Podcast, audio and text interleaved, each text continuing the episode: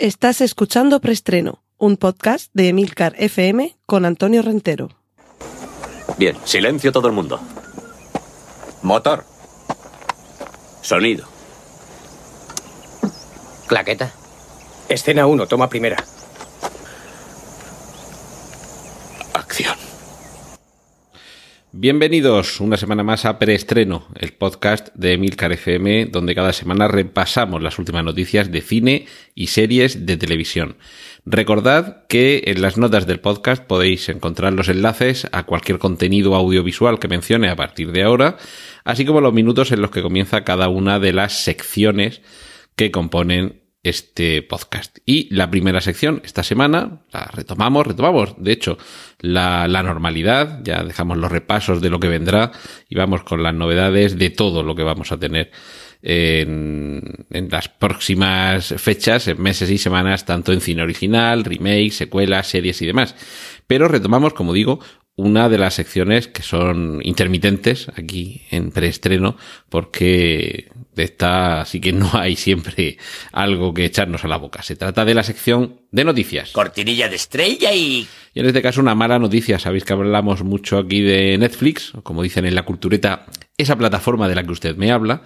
Y en esta ocasión, como digo, son malas noticias porque van a subir los precios.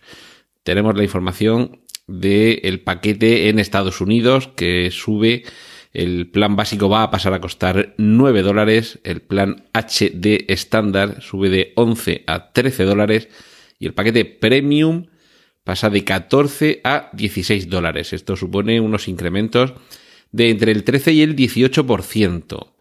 Es decir, que nos tenemos que empezar a rascar un poquito más los bolsillos para continuar disfrutando de cine y series de televisión de calidad. Yo esta medida de subir los precios en este momento concreto no sé, no sé qué alcance va a tener, pero me atrevo a decir que es muy posible que no sea tampoco un alcance, mm, ¿cómo decirlo?, excesivo, que se alargue demasiado en el tiempo. ¿Por qué? Porque básicamente entre final de 2019 y principio de 2020 vamos a tener al menos dos grandes nuevos contendientes en el sector de las plataformas de streaming, como son nada menos que Disney Plus y nada menos que Apple se llame como se llame la plataforma que decidan lanzar. Eh, no sé, yo de política de precios tendría que hablar quizá algún día con Pedro J. Cuestas, mi, gran amigo especialista en estos temas. Un abrazo, Pedro para, para ver un poco por dónde puedan ir los tiros aquí. Yo me malicio, me malicio que esto puede tener algo que ver con aprovechar eh, la gallina de los huevos de oro mientras tenemos menos competencia, pero no sé también si eso sería una estrategia acertada, porque por el camino puedes perder unos cuantos suscriptores que quizá no recuperes cuando tengan nuevos competidores. En cualquier caso, es un movimiento arriesgado, bajo mi modesto punto de vista, y que habrá que analizar, por un lado, en el corto plazo, seguro que habrá algún número X de, de, usuarios que se den de baja, también habrá un número X de posibles futuros usuarios que con este incremento de precio se lo piensen y no lleguen a abonarse. Y recordemos que eh, aunque Netflix es tolerante con esa política de compartir la cuenta con diversos usuarios, también es cierto que se están empezando a desarrollar algunas herramientas para limitarlo, es decir, que, que no haya más de una persona utilizando dentro de la misma cuenta, sabéis que hay hasta cinco usuarios. Vale, eh, se supone que eso te repartes entre cinco y todo fenomenal. Pero parece que hay quien utiliza más de un usuario por cada uno de esos cinco eh, cuentas de, de, usuario internas. Y eso es lo que Netflix estaría tratando de limitar. Con lo cual, lo de contrarrestar la subida de precios repartiendo lo que cuesta el nuevo abono mensual entre más usuarios, puede tener los días contados. A no ser que te organices bien. Evidentemente, si un, vamos a poner ejemplo, son cinco cuentas, mejor, son cinco usuarios los que puedes tener en una cuenta de Netflix. Vale, cinco personas. Uno, dos, tres, cuatro y cinco. Bien. Si alguno de ellos se reparte su usuario con otra persona, pues ya en vez de ser cinco usuarios, pueden ser hasta diez o, o en fin, el cielo es el límite. El único problema es que cada uno de esos usuarios que comparten a su vez uno de esos usuarios de cada cuenta tendrían que ponerse de acuerdo para no utilizarlo al mismo tiempo. Eso sería lo que Netflix trataría de limitar y eso es tan sencillo como comprobar que las IPs no se corresponden con eh, conexiones remotas que suceden al mismo tiempo, porque está claro que si el usuario 1 vive en el área geográfica de la IP 2020-2020, al mismo tiempo, ese mismo usuario no puede tener una sesión abierta desde la IP 3030-3030. seguramente os habré dejado más liados de la cuenta, pero en fin, quiero decir que es eh, bastante complejo las decisiones detrás de las que una plataforma como Netflix eh, decide en un momento dado, o sea, la toma de decisión de a partir de ahora nuestra política de precios va a ser esta, es bastante compleja mm, y que me imagino que lo habrán analizado lo suficientemente bien, pero que no se le olviden que a este lado de la pantalla también hay una serie de usuarios que a nuestra vez podemos eh, tomar en consideración esa política de precios y variar nuestra decisión.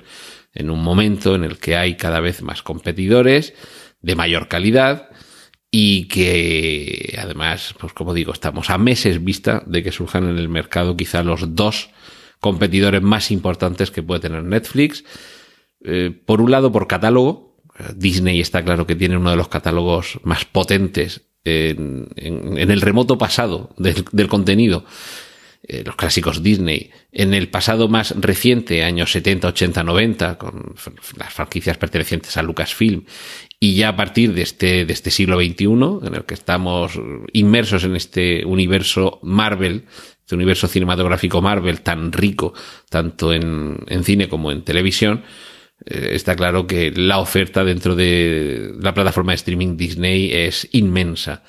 Y por otro lado, mm, contando con un catálogo muy reducido, porque están todavía edificándolo en cuanto a catálogo de producción propia, tendríamos a Apple, que Apple lo que tiene es la gran ventaja de ese pozo sin fondo en el buen sentido de disponer de más de 250 mil millones de dólares en metálico, no en inmovilizado, en inversiones, en valor bursátil, acciones, no, no, en perrique, en perrique, ahí a. Eso, perdona el que utilice términos técnicos de, de, economía, pero claro, disponen de mucho dinero para poder llevar a cabo producciones propias tanto de cine como de televisión. Bueno, ya está bien de hablar de Netflix y del futuro y vamos a lo que seguramente os habrá traído aquí, que son las noticias de cine. Cortinilla de estrella y... Tenemos un tráiler muy inquietante de la película Piercing. Es una película que es, podríamos decir que si David Lynch y Tarantino, por ejemplo, y Cronenberg tuvieran, Edgar Wright, eh, tuvieran un hijo entre los cuatro, podría ser el director y el guionista de esta película. Echadle un vistazo al tráiler de Piercing. Eh, nos lleva por unos lugares muy poco frecuentemente transitados en el cine mainstream. Casi se nos parece más a... Voy a añadir un, un quinto elemento a la función. Nicholas Winding Refn lo vamos a dejar ahí. Fijaos en la mezcla, ¿eh?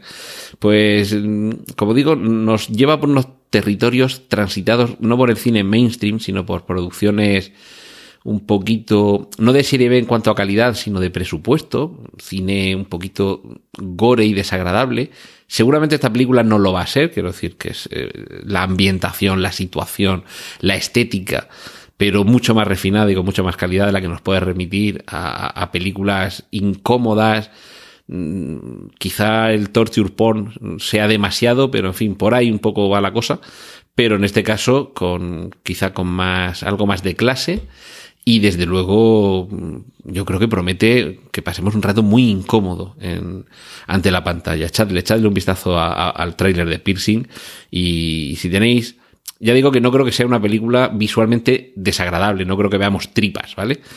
Pero creo que sí va a ser una película muy incómoda. Y me recuerda, si sabéis qué película es Hard Candy, una, una película que tiene ya unos cuantos años, que está protagonizando. Ahora, perdonad que ahora no me vengan los nombres de los actores a la, a la cabeza, pero bueno, básicamente el, el, protagonista masculino era el que interpretaba al, al búho en Watchmen y la protagonista femenina era la que conocimos con la película Juno.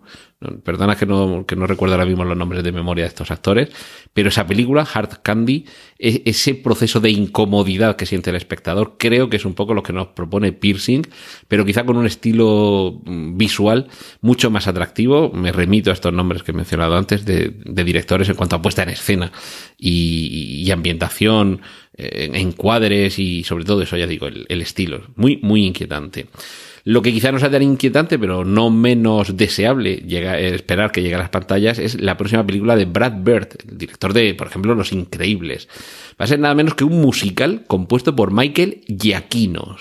chicos, chicas, si esto no promete, yo ya no sé qué anunciar en esta, en esta sección de noticias de cine.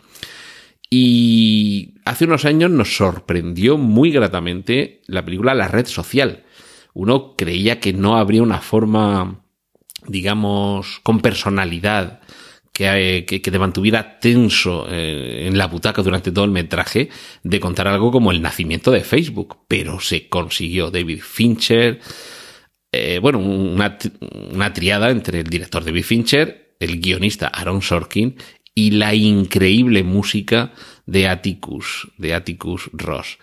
Pues ahora podrían volver porque Aaron Sorkin quiere hacer la red social 2, cosa que tiene todo el sentido y es posible que todavía en el futuro, dentro de unos años, si llegara a convertirse en realidad este, este sueño de, de, Aaron Sorkin de hacer la red social 2, yo no descarto que en unos años incluso se pudiera hacer la red social 3, los tres momentos, los, los tres actos aristotélicos de planteamiento, nudo y desenlace y ahora nos tocaría desde luego la parte del nudo, la parte de saber en qué momento de, de cruce de caminos se encuentra Facebook. ¿Quién no querría ver eso si lo dirige Fincher, lo escribe Sorkin y la música pertenece a Atticus Ross? Cortinilla de estrella y... Y vamos ya con la sección de remakes y secuelas. Esta semana tenemos un montón de noticias de remakes y secuelas. Vamos a ver si da tiempo a todas. Tráiler de Los asesinatos de Amityville. Volvemos a esa casa terrorífica. Pocas novedades, sin embargo, en el nuevo tráiler de Aladino. Vemos alguna cosa más, pero tampoco se nos desvela gran cosa. Recordad Aladino, película en imagen real de la factoría Disney, adaptando su ya clásica película de dibujos animados. Dice en Robert Zemeckis que hay guion de Roger Rabbit 2 pero que Disney no está interesada en rodar esa película. Y yo me planteo, ¿por qué no añaden personajes de cómics Marvel y de Star Wars ahora que Disney tiene los derechos de todos esos personajes? Imaginemos el cruce entre Ready Player One y Roy Rabbit. Si Disney no quiere eso, en Disney son algo más tontos de lo que pensábamos. Seguimos con unas vueltas al pasado. En este caso, Kevin Smith confirma el, reboot de Jay y Bob el Silencioso. A mí, a ver, yo soy muy fan de lo que se denomina el View Universe, que es ese universo en el que transcurren las vidas de todos los personajes de Clerks, Mallrats persiguiendo a Amy y Jay Bob el Silencioso. Pero lo que más me ha sorprendido este anuncio es que la foto, no sé si ha sido a través de Instagram, que ha difundido Kevin Smith, eh, haciéndonos partícipes de este anuncio, es que está, delgadísimo, está fenomenal. Kevin, tío, pásame la receta. ¿Qué es lo que has hecho? Es, eh, casi parece Robert Downey Jr. En fin, tráiler de Feliz Día de tu Muerte 2. Continúa, el, en fin, el cine de terror también es lo que tiene. Cuando funciona la fórmula y el público lo refrenda con un éxito en taquilla, ¿cómo no aprovecharlo? Y realmente la fórmula de Feliz Día de tu Muerte 2 no era lo más original del mundo. Recordad esa chica que se despierta, es el día de su cumpleaños y, muere en el día de su cumpleaños, pero vuelve a despertar. En cuanto muere, vuelve a despertar. Sí, esto lo hemos visto evidentemente. Es un poco la... A ver, Feliz Día de tu Muerte es un poco una mezcla entre eh, Atrapado en el Tiempo, el Día de la Marmota, y Destino Final. Ahora después hablaremos de Destino Final. Y la cuestión es que funciona, funciona, no es que sea un gran clásico del cine de terror, pero funciona. Y claro, ¿cómo no vamos a volver a ese universo? Eh, decía que hablaremos de Destino Final porque vuelve, vuelve Destino Final. Para mí, una de las sagas más originales de cine de terror. En cuanto, en cuanto, vamos a limitar estas mejores sagas de cine de terror. Mejor de los últimos tiempos y mejor en cuanto a la causa de la muerte. Dentro de la originalidad que puede tener Saw, eh, eh, que, que la tiene. A mí, Destino Final, lo que más me gusta es que no hay un malo no hay un espíritu, no hay un asesino, no hay alguien que regresa de la muerte, no hay una maldición. No, es simplemente la muerte, como decía Pérez Reverte, Arturo Pérez Reverte, paisano de aquí de, de Cartagena. Morirse está chupado. Y eso es precisamente lo que hace más terrorífico Destino Final, toda esa saga, porque te das cuenta de que cualquiera o casi cualquiera de las muertes que ves en la pantalla te podrían pasar a ti. Eh, sabemos que no va a venir Norman, bueno, que, no vamos a ir nosotros al motel de Norman Bates, que Jason no va a venir a por nosotros, que de nuestras pesadillas no va a salir Freddy Krueger a rajarnos con su guante de cuchillas afiladas. Sabemos que todo eso no va a pasar pero todo lo que pasa en Destino Final sí que podría pasar. Que te cueles una noche en el Leroy Merlin y que se te caiga todo lo que hay ahí en las estanterías encima y te apiole, que no, recuerdo si esa era la segunda o la tercera película, que cuando llegan ahí al, al, gran almacén de estos de herramientas y de material de bricolaje, dices, pero a ver chicos, si sabéis que la muerte os está persiguiendo, no os metéis en un sitio en el que yo creo que son mortales hasta las etiquetas adhesivas de los productos. Pues eso, Destino Final vuelve a la carga con un reinicio. No si no habéis visto la saga, no os destripo, pero es una saga que se cierra a la perfección.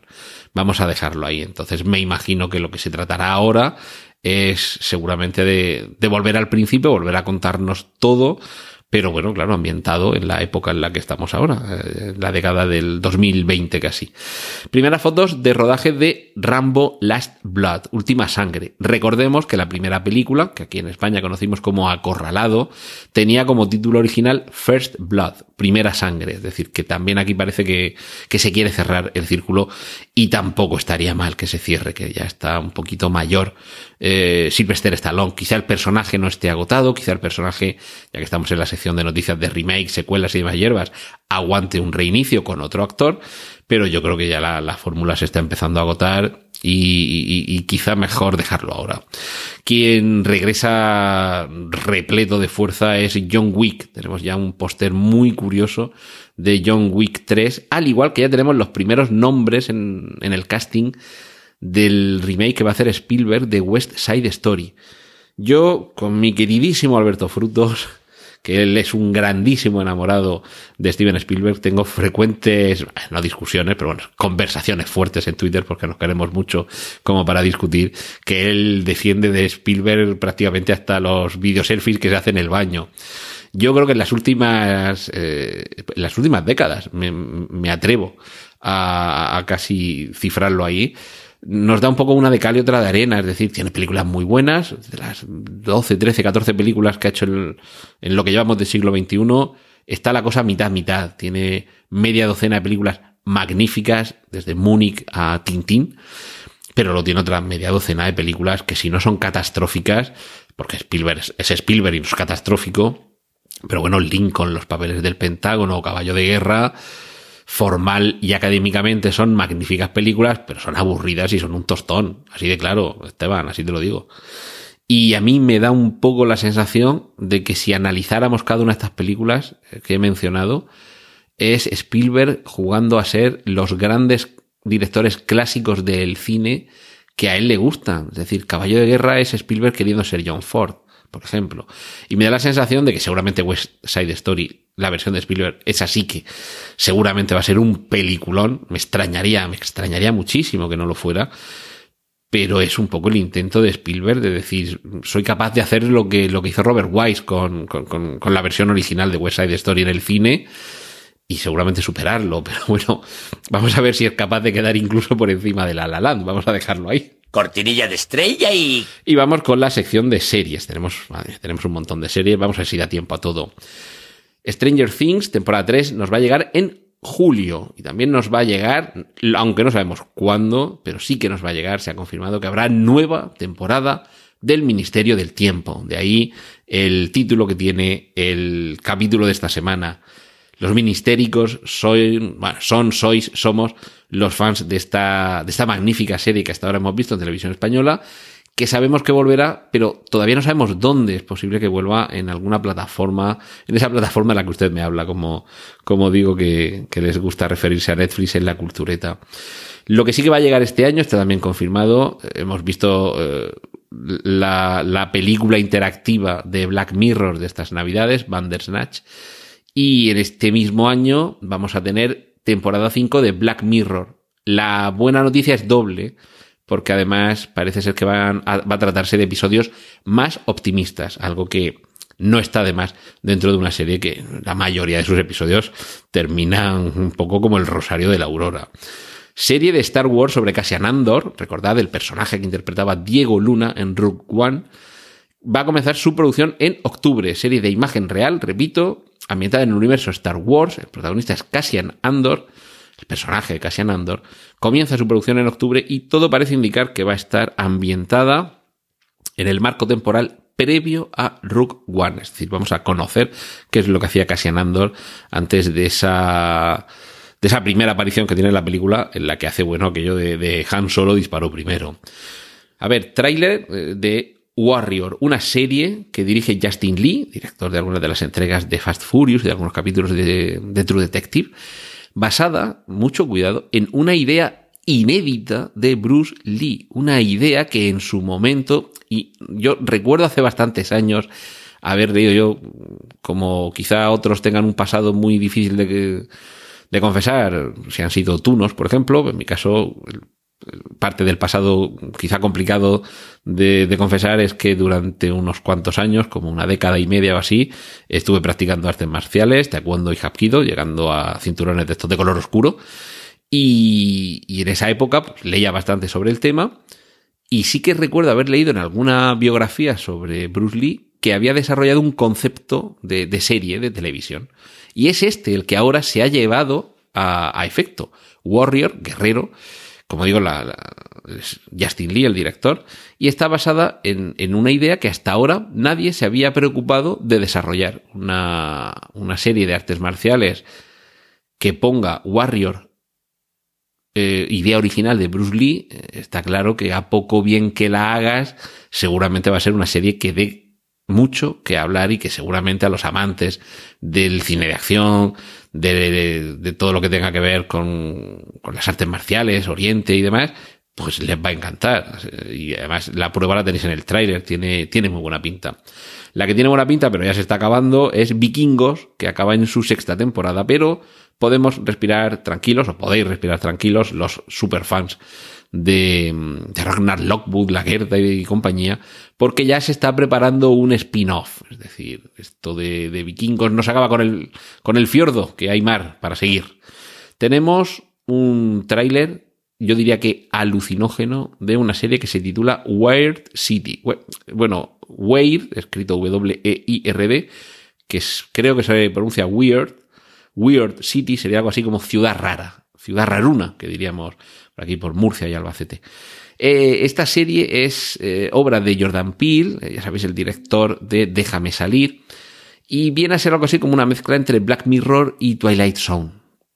Vamos, en fin, por, ubicar un poco el, terreno en el que estamos pisando. Y Jordan Peele no se queda ahí, no nos va a dejar solamente con esta con esta serie, sino que también vamos a tener una serie mm, producida por Jordan Peele en la que Al Pacino va a ser un veterano cazador de nazis. Esto sí que pinta cada vez mejor y me alegro de que se le vaya concediendo crédito a alguien como Jordan Peele que tiene estas ideas tan interesantes. No sé si recordáis hace unos años, pocos, pocos años, una película que se, eh, se titulaba Hannah, escrito con H al principio y al final y con dos Ns en medio. Hannah, una película protagonizada por, vamos de nuevo con las pronunciaciones, se escribe Saoirse Ronan, pero como ella misma en algún programa de televisión ha explicado, se pronuncia algo así como Serse, ¿vale? Serse Ronan. Eh, acostumbrémonos, si decíamos eh, Ian en lugar de Ian, Ian Fleming, por ejemplo, o decimos Son Connery y no Sean Connery, pues en este caso vamos a aprender que en lugar de Saoirse se dice Serse Ronan y ella era la protagonista de la película, pero ahora va a haber serie de televisión. Recordemos, era la historia de una, una joven que había sido adiestrada por su padre, que era una especie de agente secreto, y para que ella fuera capaz de sobrevivir ante las circunstancias más adversas, la había sometido a un duro entrenamiento. Y claro, pues llega un momento en el que tiene que poner en práctica ese entrenamiento. Eso es lo que vamos a ver en esta serie. En marzo, que muy poquito, se va a estrenar la serie Lo que hacemos en las sombras, que también adapta la película del mismo título. Eh, una comedia muy divertida, por lo menos la película, me imagino que la serie seguirá en la línea. Una película, como digo, muy divertida, en formato falso documental, sobre cómo viven en el mundo moderno eh, cuatro vampiros que cada uno además es un tipo distinto de vampiro que comparte en piso. Tenemos desde un vampiro un poco rockero estilo Lestat de entrevista con el vampiro al vampiro más clásico estilo Nosferatu y, bueno, es un poco cómo se, cómo se desenvuelven en su vida cotidiana en el mundo actual. Eso, la película, ya digo, era muy divertida y, la serie imagino que andará por ahí. True Detective, que es la temporada 3, yo creo que si no se ha estrenado ya le faltan horas. Eh, True Detective va a continuar y va a continuar, ojo, porque Nick Pizzolato, el, guionista, el alma mater de las historias que se nos cuentan en esta serie, dice que tiene una idea muy loca, eh, entre comillas, subrayo y con negrita y cursiva ese, muy loca, para esa cuarta temporada pues no sé cómo de loca será, ni qué será, pero por favor llévala a cabo y, que la veamos. Y la última noticia de esta sección, habíamos hablado antes de vikingos, Travis Fimmel, que es el protagonista, va a estar en una nueva serie de televisión en la que se va a interpretar el papel de un androide que criará a dos niños, un niño y una niña, en una serie de ciencia ficción que es obra de Ridley Scott. Ahí lo tenemos, el señor Scott también quiere tener su serie de televisión. Cortinilla de estrella y... Y vamos rápidamente con la sección que dedicamos a los cómics. Vamos a ver si da tiempo a contar. Aquí también hay una... Bueno, vamos, noticias, rápida. Nuevo tráiler de Shazam, con pocas novedades también. Se confirma que el niño que se hizo amigo del personaje Tony Stark en Iron Man 3 aparecerá en Vengadores 4 ya se ha encargado un episodio piloto para que la Batwoman de Ruby Rose, interpretada por Ruby Rose, tenga su propia serie. Tenemos un tercer y muy marchoso, musicalmente muy marchoso tráiler de Capitana Marvel, que nos queda también muy poquito para ir al cine a verla. Está en preparación Venom 2, con la misma guionista que, que Venom a secas. Samuel L. Jackson quiere seguir siendo Nick Furia 10 años más, cosa que quizá décadas atrás hubiera sido impensable, pero que hoy, gracias a la tecnología digital, como ya hemos visto en los trailers precisamente de Capitana Marvel, va a ser eh, algo nada complicado, que un actor con cierta edad puede interpretar un personaje con una apariencia física juvenil y que no nos chirríe. Así que Samuel L. Jackson, 10 años más, no 20, mientras dures, te queremos ver haciendo de Nick Furia. Y terminamos con Disney, que se está planteando hacer una serie de Lady Sif. Ya sabéis, este personaje interpretado por Jamie Oliver, eh, Jamie Oliver, no es eh, nombre de, de, chico, en inglés es nombre de chica, y que pertenece al, al universo asgardiano y que sí que la hemos visto en algunos episodios de Agentes de Shield. Se ve que funciona lo suficientemente bien como para que Disney se plantee que tenga próximamente, y seguro que su propia plataforma, su propia serie. Cortinilla de estrella y... Y vamos a finalizar con la sección que dedicamos aquí en Preestreno a hablar de adaptaciones, todo lo que de la literatura llega al cine o a la serie de televisión. Trailer curioso, el que os voy a poner el enlace para que lo podáis disfrutar. Trailer digo curioso porque es un tráiler con audiolibro, un audiolibro de 40 minutos de cuentos terroríficos para contar en la oscuridad. Una serie de novelas que en este mes de agosto se van a convertir en realidad visual de la mano de Guillermo del Toro. Si queréis saber un poco de qué va este universo, lo vais a poder escuchar, como digo, en este peculiar tráiler en formato audiolibro. Tenemos también las primeras imágenes y, y yo lo diré, y el primer tráiler de Juego de Tronos, que ya no es un teaser, sino ya es un tráiler en el que vemos ya algo un poquito más merecedor de la pena. Y noticias que tienen que ver con Dune, la adaptación de esta, por lo menos de la primera novela de esta saga de Frank Herbert, de la que ahora se va a encargar Denis Villeneuve, después de que haya habido un par de adaptaciones televisivas, en fin, visibles, pasables, y evidentemente la película mm, mítica con amantes y detractores por igual de David Lynch, producida por los De Laurentiis, con todo lo que ello comporta. Y ahora Denis Villeneuve tiene como fichajes para su versión a Dave Bautista, que parece que, en fin, por, por, su aspecto físico, parece más que claro que sería interpretar el personaje llamado La Bestia, y Stellan Skarsgård, que probablemente interprete al varón Harkonnen. Y terminamos con lo que puede ser una magnífica noticia. David Fincher y Brad Pitt juntos de nuevo en Guerra Mundial Z 2. Os habéis quedado muertos, ¿verdad? ¡Y corten! Gracias por escuchar Preestreno. Puedes contactar con nosotros en emilcar.fm barra preestreno, donde encontrarás nuestros anteriores episodios. Genial, la positiva.